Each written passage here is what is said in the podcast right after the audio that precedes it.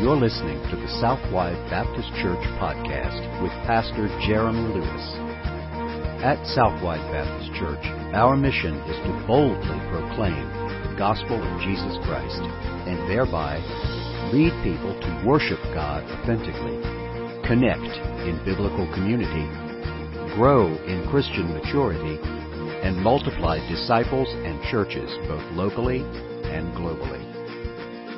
For more information about our church, please visit www.southwidebaptist.com. Now let's join Pastor Jeremy for today's message. Shout, for the Lord has given you the city. Now the city shall be doomed by the Lord to destruction, it and all who are in it. Only Rahab the harlot shall live, she and all who are with her in the house, because she hid the messengers that we sent. And you, by all means, abstain from the accursed things, lest you become accursed when you take of the accursed things, and make the camp of Israel a curse, and trouble it. But all the silver and gold, and vessels of bronze and iron, are consecrated to the Lord. They shall come into the treasury of the Lord. So the people shouted when the priest blew the trumpets, and it happened when the people heard the sound of the trumpet, and the people shouted with a great shout that the wall fell down flat. Then the people went up into the city, every man straight before him, and they took the city, and they utterly destroyed all that was in the city, both man and woman, young and old, ox and sheep and donkey, with the edge of the sword. But Joshua had said to the two men who had spied out the country, "Go into the harlot's house, and from there bring out the woman and all that she has, as you swore to her." And the young men who had been spies went in and brought out Rahab, her father, her mother, her brothers, and all that she had. So they brought out all her relatives and left them outside the camp of Israel. But they burned the city and all that was in it by fire. Only the silver and gold and the vessels of bronze and iron they put into the treasury of the house of the Lord. And Joshua spared Rahab the harlot, her father's household, and all that she had, so she dwells in Israel to this day, because she hid the messengers whom Joshua sent to spy out Jericho. Then Joshua charged them at that time, saying, "Cursed be the man before the Lord who rises and builds this city Jericho. He shall lay its foundation with its firstborn, and with its youngest he shall set up. With his youngest he shall set up its gates." So the Lord was with Joshua, and fame spread throughout all the country. Lord, I pray this morning that you would help us in our familiarity with this passage to have fresh eyes. God, that you would soften our hearts to places where they have grown callous to hear your word. I pray, God, that the message that you have for us this morning would penetrate to the very depth of who we are. And God, that we would live differently as a result. But even greater than the ethical implications of this text, I pray that we would see the spiritual implications of this text. May we understand the reality of our salvation and even see the gospel at work here in the destruction of a city. And I pray that you'd be glorified by it. God, thank you for the one who came to faith in Jesus Christ last week. We know that that's not our work, that is your work. Through the preaching of your word, you have saved the lost. And I pray that today, God, that we would see the same thing happen again, that you would draw the lost to salvation, and that we would see someone trust in Jesus Christ for the very first time. Lord, I pray that you give them courage and that you would give them the faith to believe. I ask it in Jesus' name. Amen. Thank you. You can be seated. Joshua chapter 6, again, is one of the most familiar stories in all of Scripture. It actually becomes one of the pivotal moments or transition moments in the book of Joshua. The reality that all of everything up until this point, Joshua 1 through 5, has really been preparation, leading up to what is about to take place in Joshua chapter 6. And we see for 7 chapters military conquest, for 7 chapters this conquering of the land that God had promised. But this takes the cake of the whole thing right at the very beginning. This is the most profound story, the most climactic story of all that took place in the nation of Israel as they were progressing into the Promised Land. In fact, this was the stronghold of the Promised Land. If you know anything about biblical geography, as they skirted through the wilderness and skirted around that land there that is known today as Israel, they came through this Jordan rift, through this Jordan valley, and were able to enter in to a place where no one entered into what is now Jerusalem. Why? Because this stronghold Jericho was so strong and so powerful, the walls thick and impenetrable, so to speak.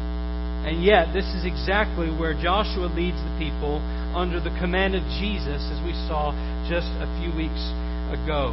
And it makes a transition to the receiving of the land. No longer was it simply a promise. It was a promise fulfilled.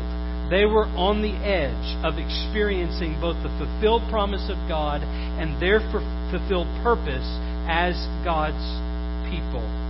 And it contains the only military-style actions in the book. We tend to look at Joshua through that lens of this military kind of a thing, but it's really relatively short. The military style actions in the book are only 7 chapters. The message has to be greater than that. See, God has a purpose for all of us, and it takes different shapes at different times in our life. And sometimes, as we enter into 7 chapters of this, sometimes the rest that we have been promised by God, listen to me carefully, looks more like a battle than it does rest. Every moment in our lives. In fact, the overall picture of our lives as Christians is facing a battle every single day for the gospel. It looks more like a battle here on the earth than it looks like rest here on the earth. This is where we find ourselves. We have been given a land. It is the land of the earth, a place where we've been told to wage war for the sake of the gospel of the Lord Jesus Christ, not killing people, but against an enemy, the powers of hell. And the reality is we live in a battle every single day. And it is not a battle of survival. Unfortunately, we get into that mode in our lives sometimes where we're just trying to fight to live every day, just trying to fight to survive that next thing that comes our way and becomes a barrier to us. But we are in a conquest. We are in a conquest for the kingdom. It is a battle that has purpose. You are here on the earth and you are not gone yet, because you are still in a battle waging war for the gospel of the Lord Jesus Christ. And so the background of this kind of a war, God had already described to them, Deuteronomy chapter 20. It is a battle that God's giving them for the inheritance, the land that is theirs. But it's also a battle that He is waging to punish all of those who are the inhabitants of the land for their wickedness. So Deuteronomy chapter 20 and verse 16, "But of the cities of these people which the Lord your God gives you as an inheritance, you shall let nothing that breathes remain alive." Sometimes we approach stories like this and we think, well, why would God do something so harsh? And we put a great chasm between the God of the Old Testament and the God of the New Testament. Our God hasn't changed. Notice what He says. "You shall let nothing that breathes remain alive, but you shall utterly destroy them." Then He goes on to list the people. And in verse 18, it gives us the reason. "Lest they teach you to do according to all their abominations, which they have done for their gods, and you sin against the Lord your God." They're waging war not against necessarily the people of Canaan, the people of Jericho. They're waging war for the gospel, against sin. And God is using them in that process. And so I want you to hear not only what God is doing in Canaan, what God is doing in the people of Israel, and here's the main truth of this passage. Spiritual battle is a necessary means through which God is shaping and caring for His people. Spiritual battle is a necessary means through which God is shaping and caring for His people. There was a barrier to entry in the Promised Land, and it had to be overcome. Again, how many of you have ever experienced spiritual barriers in your life? Things that you just can't see how you can make it through. Impossible circumstances. More true to the text, how many of you have ever experienced barriers to the gospel, be it ministry or coming to faith in Christ? There is certainly a church application here, is there not? We as a church facing barriers to doing what God has called us to do, and that is everywhere we turn. We talked about in Connect Group this morning that we are as sheep among wolves. We talked about what it meant to face persecution for the sake of the gospel. And everywhere we turn, there is persecution, both from within and without. We face barriers. And then certainly there is a promised land application, because the promised land represents more than just a physical land. It represents the place of rest, and that ultimate rest that you and I are all going to. There is a great barrier in our lives to the eternal rest that has been offered to all of us. That barrier of Jericho is the sin in our own lives, and that barrier separates us from eternal rest with God. And so we all face these kinds of barriers in our life, but the battle is necessary, because it is the means. Sometimes we pray, God, would you take the battles in our lives away? But the battle is the means through which God is both shaping Israel and how He's executing His justice in the world. And so He's shaping them and He's caring for them through this spiritual battle. And there are two key words in that sentence, if you wrote it down, that I'd like for you to underline. The words are spiritual and God. Spiritual and God. This story has traditionally been called the Battle of Jericho, and we sing the song, don't we? Joshua fought the Battle of Jericho. But I want you to know, don't miss what we read in the text. Joshua didn't fight any battle. In fact, the people really didn't fight any battle. Joshua chapter 6 and verse 1, notice. Jericho was securely shut up. Why? Because of the children of Israel. And don't miss the sentence. None went out and none came in. It is a statement of impossibility. And it was a problem, both for the Israelites and for the people of Jericho. It was a problem because the people of Jericho, you remember the story of Rahab, and she had heard what God had done through them, and so they were afraid. They were afraid of these people. Maybe they could cast some kind of a spell on them or something, but they were at least afraid of this small number of people. And so they didn't want to come out of those city walls. They were tightly shut up. They were in defense mode, and these were great walls. They couldn't have gotten in. It says no one got in. Israel, this was a problem for them. How were they going to take this city? God had brought them again to a place just like the Red Sea and just like the Jordan, where they were at an impossible barrier. What were they going to do?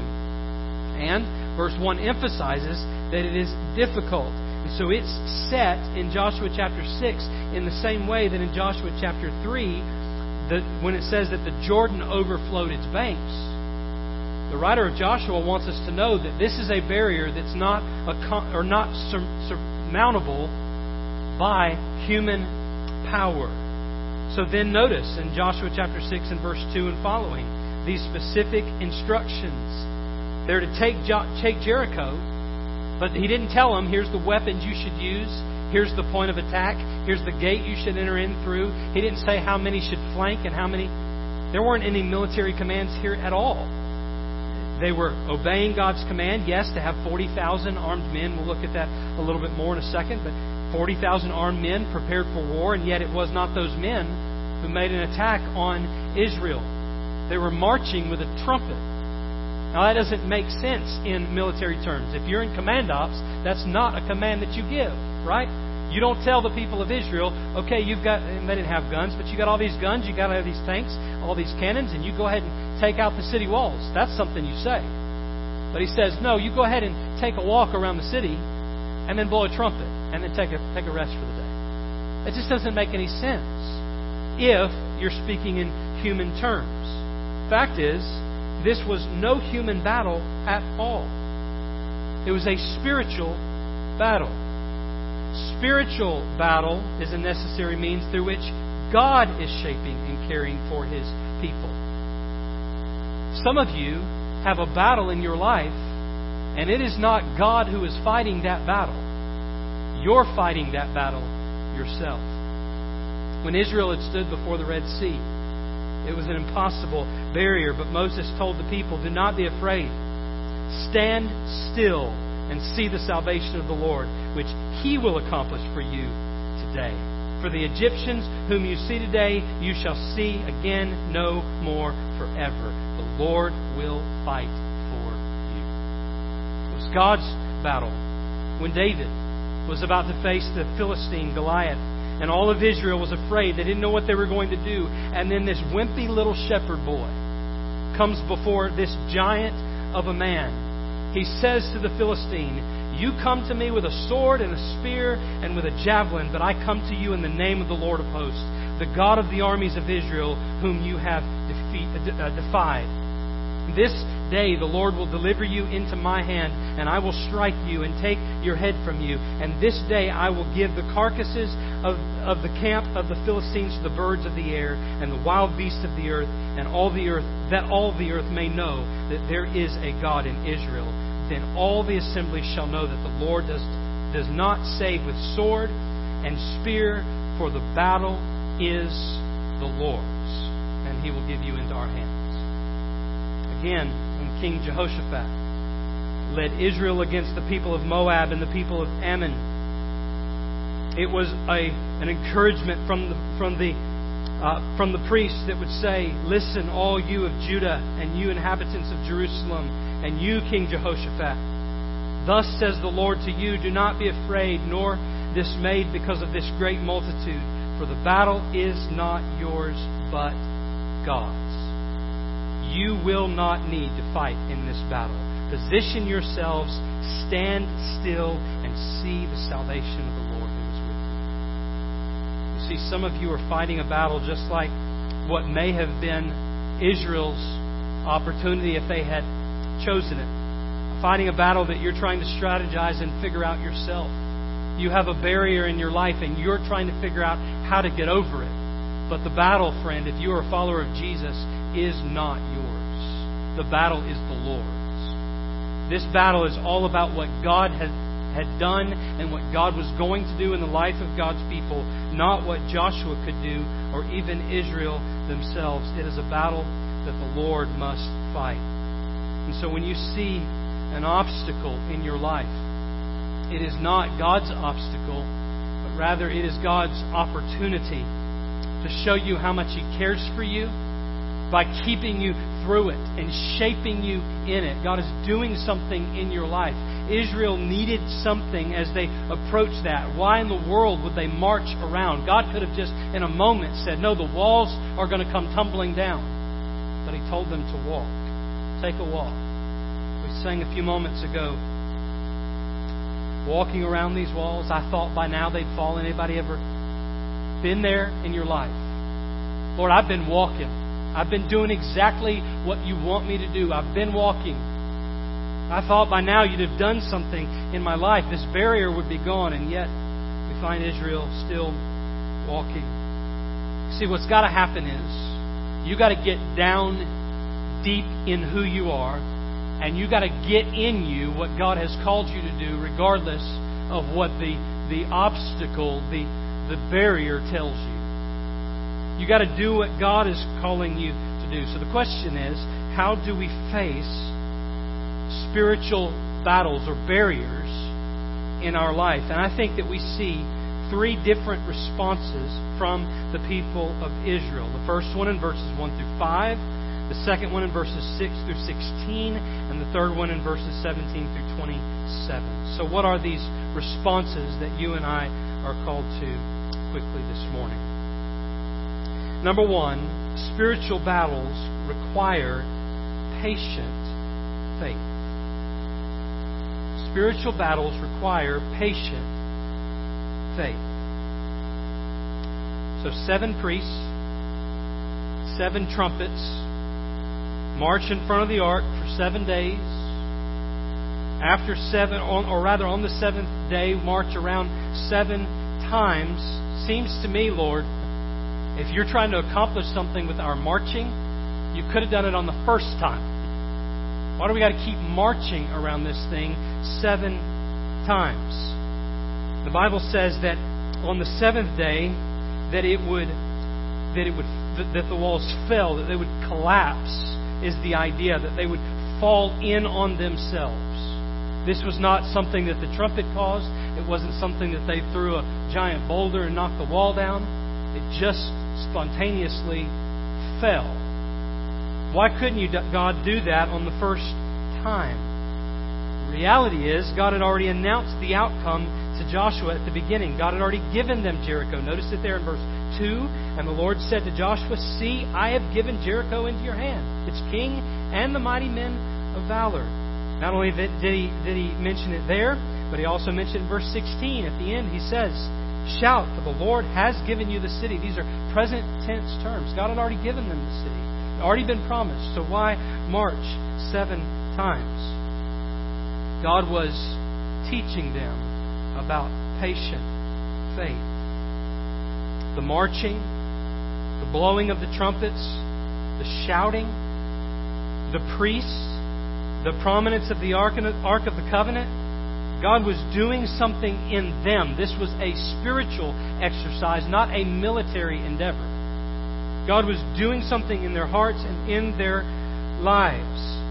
It was reinforcing the comment at the end of verse 5 where God said that he would not, that the wall would collapse with essentially no effort. He didn't say it's going to happen by your own hand. It's going to just happen. No effort of your own. Now you go to Jericho and you got weapons in your hand and you decide to march with a horn? That takes a lot of faith. Sometimes we have all of the means in our life to do what we think we need to accomplish, and yet God tells us to do something entirely different. The way we approach a problem is not often God's intent for us, but rather God is doing something in our lives. Sure, they had the military power probably to make an attack, but God said to march. He said to march, and that requires big faith. By the way, that requires faith not working. Nothing they could do could cause the walls to fall. They had to come into a firm reliance upon who God was and what God could do in their lives. Jericho was the entry point to the promised land, and this is so picturesque of our lives. We think somehow we can go and do for God, and God is somehow pleased in us by our doing for him. God is only pleased in us through Jesus Christ. And our doing for him is in response for what he's already done. It begins at faith. It begins at faith. And that's why I said last week's message was preparation for us to approach this text. When we boast in anything, there is nothing we have to boast in but the cross of Jesus Christ. Without him, we are nothing. We come to a place where all we have to rely upon is our faith in God. Friend, if you've never been there, that is a difficult place to be, amen? It's a difficult place to be when all you have is just to simply wait and trust that God will do what he said he's going to do. But the reality is, it is also a good place to be because it's good enough. If Jesus is still enough for us, then we are confident to wait and trust in him. None of our self-motivation, none of our trying to figure out, none of us trying to put the pieces together, calculated, could ever figure it out. We can't be smart enough. We can't be good enough. We've got to trust in God enough. Amen? And so when we do that, we trust him. I also said patient faith. How many of you, when you read Joshua chapter 6, you go, man, that's got to be one of the most repetitive things I've ever read in my life. You already said 7. You already said that's what's going to happen. Why are you saying it over again? And he only really stops to summarize days 4 through 6. You notice that. He tells us, he narrates the first day, the second day, here's what they did. And it's exactly the same. Days 4 through 6, he kind of truncates there together. And then day 7. he tells us all about again. Why would he go through so much of the detail? I think that the emphasis is to remind us on how slowly this process was unfolding. The same thing happened in chapters 3 and 4 whenever they were crossing the Jordan. They slowed way down in the narrative to remind us that this is happening. 7 days you march around a city and you're not sure what's going to happen next. You've got to wait and be patient on the Lord. God, I've been walking around these walls and you said they're going to fall, and look, you're drawing this out. Kind of like that pastor with this sermon. You're just drawing this out, you know? But they said, wait. He said, wait. Verse 10 even, he says, don't make a sound until I tell you. Don't make a single sound, because on day 7, that's when God said to do. There are two side stories in the text. One of those is the story of Rahab. The other one is one that is the story of Rahab looking back, then this other kind of reference to the silver and gold that's looking forward in the next chapter. We're going to come back to that next week. But this side story of Rahab, we're reminded of what it means to patiently wait on the Lord. You think it was hard for the Israelites as they're waiting outside the city. Imagine waiting in the city wall with that scarlet cord above your window, knowing God's about to do real damage to this place, and your home's about to be utterly destroyed and burned. And you're supposed to be saved. Out of all of Jericho, just a handful of people. There's so much in that. The reality is her waiting and patiently waiting on the Lord. Some of you say, well, I've been patiently waiting for a long, long, long time, and God has not come through for me yet. This is why it is patient faith. Patient faith. We trust in Him. And I want to just caution you. In the midst of battle and war and struggle and coming against all of these barriers in our life, here is what we're tempted to do. We're tempted to say we have faith and grow very impatient with God actually doing something for us. We come to this place where we would say we believe that God is going to act, but we really stop believing if we want to really be honest. Y'all, maybe I'm crazy. I'm a pastor. I think as a pastor, I love my church family. I think about the mission of God, and this is what really just drives every day of my life. And sometimes it's real easy to look around us and to grow impatient with what we see, physical that we see. And maybe I'm just crazy, but God has just impressed upon me, especially over the last 3 to 4 months, the need in my life, my own heart as a pastor, for patient waiting on God to do what He's promised He will do. It is not something that we enter into lightly. We enter into following after God in obedience, believing that what He's called us to is what He's called us to do, and He will in fact supply every need. And God is doing that. We're seeing that, but it needs great patience and endurance. We've got to be careful that the discipline in our lives of waiting on God doesn't become drudgery. We stop believing in faith that God will do what He said He's going to do.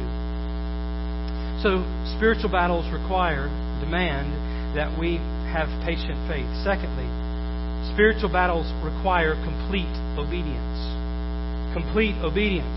So let's figure out what this number 7 is for. Even after, by the way, even the arming, though that wasn't the main thing that they were told to do, they're told to walk, but the arming was actually commanded them in Joshua chapter 1, verse 14, and then in chapter 4, verse 13, we see 40,000. Armed, prepared for war, and those men go out before the people of Israel. They were obeying God even in that. But there are clear, explicit, specific instructions about what they were to do. Why did God not just make the walls fall immediately? And you can't miss the number 7. In fact, it occurs 4 times in verse 4 alone, where we begin to see the instructions, and then we see it 14 times in the chapter. God is obviously communicating something. You see, 7 is the number of totality or completion or perfection in the Scriptures. We're seeing kind of a twofold thing happening here. One, God is bringing to completion or perfection what He promised years ago to Abraham. They are gaining the promised land. So when you march around 7 times, when you remember that 7, you remember that God keeps His promises and He's doing what He said He was going to do. But He could have done that without the march. So why is it that they march around 7 times? He gave them such explicit instructions that they were to obey to the T. The ark, the 7 priests, the 7 horns, the 7 marching, the 7th day marching 7 times. And they obeyed to the absolute end. You see, spiritual battles require complete obedience. This exercise of walking was an exercise of being dedicated to the Lord. You remember in chapter 5, the circumcision picture that we looked at. They dedicated themselves to the Lord. And so this act, a spiritual act of walking, was absolute, complete, and perfect obedience. God demands complete obedience in our lives. Now, I didn't say perfection, because Jesus has already accomplished that. But Jesus requires in our lives, when it comes to His mission and when it comes to facing things in our lives, that we obey Him completely. That means every step, and that means with our total being. We completely obey all that He has called us to do. So many people want to give partial obedience or half-hearted obedience, where we do most of what God tells us to do, but we leave one little part out. And God is gracious. He'll forgive us, right? That's not how we approach the Christian life. When we approach the Christian life, we realize that if one died for all, then all died. And our lives are to be lived to Him in His glory. Complete and total obedience. That's what He's called us to. When you see a barrier in your life, there is not an opportunity to see how you can get around it, but an opportunity for you to see how you can obey God in the midst of it. The second side note here, we see it here at the end, verses 18 and 19. He has given them yet another command. Abstain from the accursed things, lest you become accursed. He's concerned with their holiness. Verse 19, the same thing. Silver and gold, that goes to the Lord. Everything, all of this is dedicated to the Lord.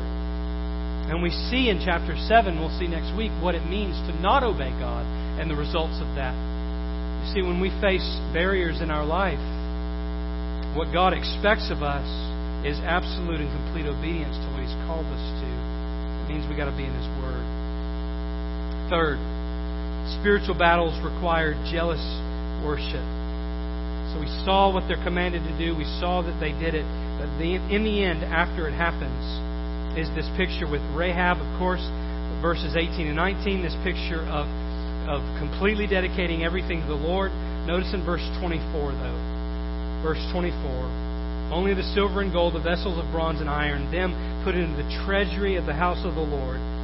And Joshua spares Rahab. Verse 26, he doesn't want anyone to rebuild it because of what God has done there. And verse 27, notice what goes forward.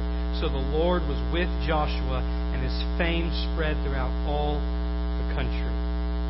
God is jealous for His own worship. We likewise should be jealous for His worship. Joshua says, don't you dare rebuild Jericho. God did something here. No altar should be here for any other god. There should be no Canaanite god here, because God took this place for Himself. This is set apart for God and God alone. And that statement went everywhere. You see, when we are looking at barriers in our life, we tend to let worship wane. It's less hot-hearted as it was, because we're tired, we're exhausted from walking and walking and walking and trusting and trusting and trusting and waiting. And yet we are called to be worshipers, jealous that God would be worshipped with all of our hearts. And not only that, but His worship would spread to all peoples in all places. That should be the call of the Christian, that His fame would spread. So I would encourage you this morning that the battle is not yours, that the battle is the Lord's, and that He is doing something in you. It is a spiritual battle through which God is shaping you, conforming you into who He's called you to be, teaching you how to be patient and faithful, teaching you how to obey, and teaching you how to worship in the midst of it all.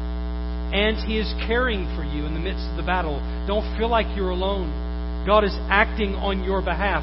When the walls come down, it will not be because you did anything, but because God acted in your life. And that is good news this morning. But I want you to hear me carefully as we close, and as we try to bring some clear application to this passage. The greatest battle ever fought was not the Battle of Jericho, where there was separation between God's people and the Promised Land. The greatest battle ever fought was not the Revolutionary War in America that created separation between us and England and gave us religious freedom. You see, the battles on this earth are never the greatest battles ever fought, and they are not the ultimate battle fought. In fact, the greatest battle ever fought will not be Armageddon. The greatest battle ever fought has already been fought, already been waged, and it's already been won by the good guys.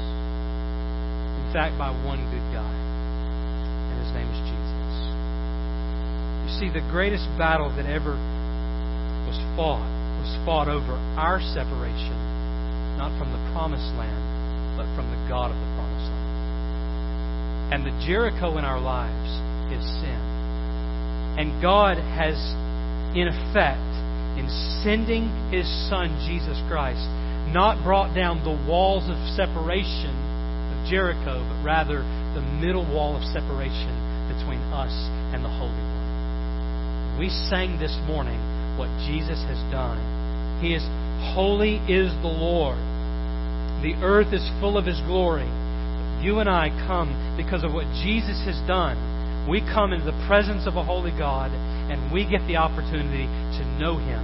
And the separation is gone because of the cross of Jesus Christ. He shed His blood for us and was raised to life, and the battle is over. Every battle you face is less and is small compared to that battle that's already been won. And the Bible teaches that we are more than conquerors in Christ who gave Himself for us. So if you know Jesus this morning, the battle's over. The victory's won. Friend, if you don't know Jesus this morning, your battle is just getting started. And today you don't have to fight it. The fact is, you need only to be still. To come to the place that you trust in Jesus Christ in patient faith. None of your working, none of your figuring it out can ever get there. None of your goodness can ever get there. At the end of the day, only Jesus can take you there. Only Jesus can save you.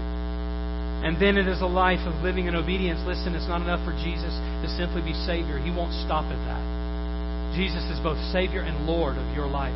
You surrender everything that you are in repentance and faith and trust Him, and God will save you today. And the beauty of it is the worship that will happen in your heart is indescribable, and God using you to spread His worship across the globe for His glory.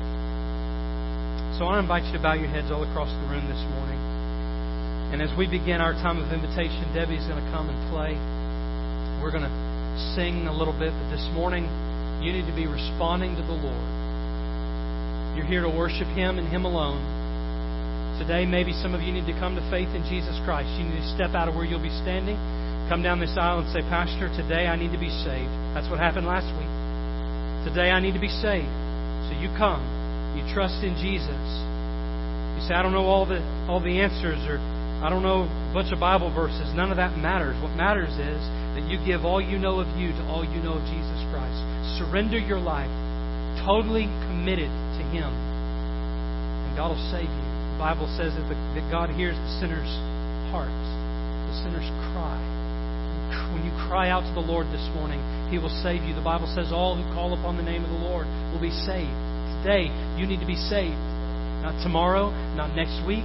You may not have that. Today. Today, God wants you to be saved. Some of the others in this room, you've been fighting a battle and you've grown weary and tired, and you need to bring it before the Lord again and stop fighting and only be still, patient, faithful, obedient, steadfast, worshipful, and trust the God who's going to bring the walls down one day. So whatever the case is in your life, your heart, the decision that you need to make, maybe some of you need to be baptized. Maybe some of you need to join this church. I don't know what the case is. But all across this room, as we stand, I'm going to pray. And you come this morning, all across the room. Lord, I pray that you would have your way in this place, that we would honor you with our obedience. We're here to worship you. We pray this in Jesus' name. You've been listening to the Southwide Baptist Church podcast with Pastor Jeremy Lewis. For more information about our church, please visit www.southwidebaptist.com. We also invite you to connect with us on Facebook, Twitter, or Instagram by searching for Southwide BC. Thank you for listening, and may you continue to worship, connect, grow, and multiply as you follow Jesus Christ.